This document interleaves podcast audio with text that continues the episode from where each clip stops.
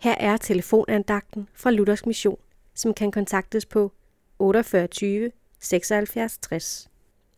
Andagtsholderen i dag er Lisbeth Nielsen. I Johannes åbenbaring kapitel 21, vers 3-4 står, Nu er Guds bolig hos menneskene. Han vil bo hos dem, og de skal være hans folk. Og Gud vil selv være hos dem. Han vil tørre hver tårer af deres øjne, og døden skal ikke være mere.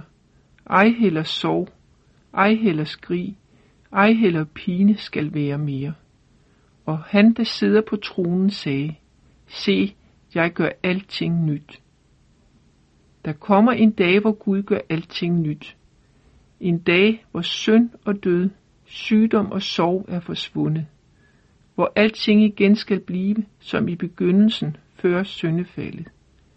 Hvor vi igen kan være i Guds nærhed, ansigt til ansigt, uden at forgå.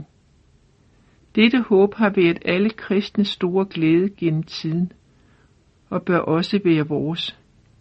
Tænk at få lov til at opleve alt det bedste i livet, endnu bedre, smukkere og helt uden de mislyde, som synden sætter på alt her i dette liv.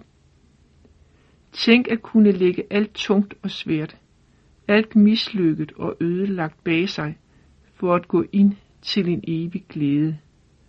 Og tænk at få lov at samles med alle troende for Guds trone, dem vi har hørt og læst om, dem vi selv har kendt og elsket, ja, Jesus selv.